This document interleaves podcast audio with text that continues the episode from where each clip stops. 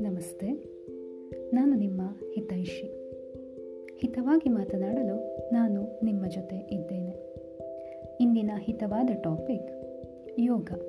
ಅರೆ, ಇದೇನಿದು? ಇದ್ದಕ್ಕಿದ್ದ ಹಾಗೆ ಯೋಗದ ಬಗ್ಗೆ ಮಾತಾಡ್ತಿದ್ದಾಳೆ ಅಂದ್ಕೊಂಡ್ರಾ ಇವತ್ತಿನ ಪರಿಸ್ಥಿತಿನೇ ಆಗಿದೆ ಇಂದಿನ ಈ ಕೋವಿಡ್ ನೈನ್ಟೀನ್ ಸಿಚುವೇಷನ್ನಲ್ಲಿ ಹೆಚ್ಚಿನವರು ತಮ್ಮ ಮಾನಸಿಕ ಹಾಗೂ ದೈಹಿಕ ಆರೋಗ್ಯವನ್ನು ಕಾಪಾಡಿಕೊಳ್ಳಲು ಅವಲಂಬಿಸಿರುವುದು ಈ ಯೋಗವನ್ನೇ. ಈ ಯೋಗದ ಕುರಿತು ಸಣ್ಣ ಪರಿಚಯ ನಿಮಗಾಗಿ. ಯೋಗ ಈ ಪದವೇ ಒಂದು ದೊಡ್ಡ ಗ್ರಂಥದಂತೆ. ಮೊದಲಿಗೆ ಈ ಪದದ ಮೂಲ ತಿಳಿಯ ಹೊರಟರೆ ಅದು ಸಂಸ್ಕೃತದ ಯುಜ್ ಎಂಬುದಾಗಿದೆ. ಇದರ ಅರ್ಥ ನಿಯಂತ್ರಿಸುವುದು, ಐಕ್ಯವಾಗು, ಒಗ್ಗಟ್ಟಾಗು ಎಂದಾಗಿದೆ. ಈ ಪದದ ಹಲವು ರೂಪಾಂತರಗಳಿದ್ದು, ಅವುಗಳೆಂದರೆ ಸೇರಿಸುವಿಕೆ, ಒಕ್ಕೂಟ, ಸಮಾಧಿ, ಉಪಾಯ ಇತ್ಯಾದಿಗಳು. ಯೋಗವು ಪ್ರಾಚೀನವಾದ ಪಾಂಡಿತ್ಯವೇ ಸರಿ. ಆದರೆ ಎಷ್ಟು ಹಳೆಯದು? ಈ ಪ್ರಶ್ನೆಗೆ ಇಂದಿಗೂ ನಿಖರವಾದ ಹಾಗೂ ಸ್ಪಷ್ಟವಾದ ಉತ್ತರ ಸಿಗುವುದು ಕಷ್ಟ. ಯೋಗ ಎಂಬ ಪದ ಮೊದಲಿಗೆ ಹಿಂದೂ ಗ್ರಂಥದಲ್ಲಿ ಕಂಡುಬಂದದ್ದು ಕಠೋಪನಿಷತ್ನಲ್ಲಿ. ಆತ್ಮಜ್ಞಾನವನ್ನು ಸಾರುವ ಈ ಉಪನಿಷತ್ನಲ್ಲಿ ಬ್ರಹ್ಮವಿದ್ಯೆಗಾಗಿ ನಚಿಕೇತನು ಯಮದೇವನನ್ನು ಬೇಡಿಕೊಳ್ಳುತ್ತಾನೆ. ಹಾಗೂ ಯಾವುದೇ ಆಮಿಷಗಳಿಗೂ ಒಳಗಾಗದೆ ನಚಿಕೇತನು ವಿದ್ಯೆಯನ್ನು ಪಡೆಯುವುದೇ ಇದರ ಸಾರ. ಆದರೆ ಇಲ್ಲೊಂದು ಗೋಚಲಿದೆ ಅದೇನೆಂದರೆ ಕೆಲವು ತಜ್ಞರು ಈ ಉಪನಿಷತ್ತನ್ನು ಬೌದ್ಧ ಧರ್ಮಕ್ಕಿಂತ ಹಳೆಯದು ಎಂದು ಒಪ್ಪಲು ತಯಾರಿಲ್ಲ.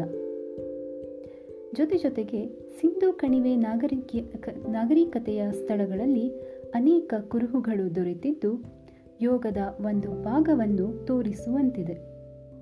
ಈ ಹೌದು ಅಲ್ಲಗಳ ನಡುವೆ ಯೋಗದ ಕುರಿತು ಹಲವು ವಿಚಾರಗಳು ಅಥವಾ ಪದಬಳಕೆಯು ಭಗವದ್ಗೀತೆ, ಮಹಾಭಾರತದಂತಹ ಹಲವು ಧಾರ್ಮಿಕ ಗ್ರಂಥಗಳಲ್ಲಿ ಬಂದು ಹೋಗಿದೆ. ಆದ್ದರಿಂದ ಯೋಗದ ಹುಟ್ಟನ್ನು ನಿಖರವಾಗಿ ಹೇಳಲು ಪ್ರಯತ್ನಗಳು ಇನ್ನೂ ನಡೆಯುತ್ತಲೇ ಇವೆ. ಹಾಗೆ ನೋಡ ಹೊರಟರೆ ಯೋಗಕ್ಕೆ ಹಲವು ಮಗ್ಗಲುಗಳಿವೆ. ಅವುಗಳಲ್ಲಿ ರಾಜಯೋಗ, ಕರ್ಮಯೋಗ, ಜ್ಞಾನಯೋಗ, ಭಕ್ತಿಯೋಗ, ಹಠಯೋಗ ಇತ್ಯಾದಿ. ಇವುಗಳು ಭಾರತದಲ್ಲಿ ಹಲವರಿಗೆ ಚಿರಪರಿಚಿತವಾಗಿವೆ. ಆದರೆ ವಿಶ್ವದಾದ್ಯಂತ ಯೋಗ ಎಂದಾಕ್ಷಣ ಸಾಮಾನ್ಯವಾಗಿ ಯೋಗದ ಆಸನಗಳು ಹಾಗೂ ವ್ಯಾಯಾಮದ ಒಂದು ರೂಪವಾಗಿ ಮಾತ್ರ ಪರಿಗಣಿಸಲಾಗುತ್ತದೆ. ಹಾಗಾದರೆ ಈ ಯೋಗಾಸನಗಳ ಹುಟ್ಟು ಎಲ್ಲಿಂದ?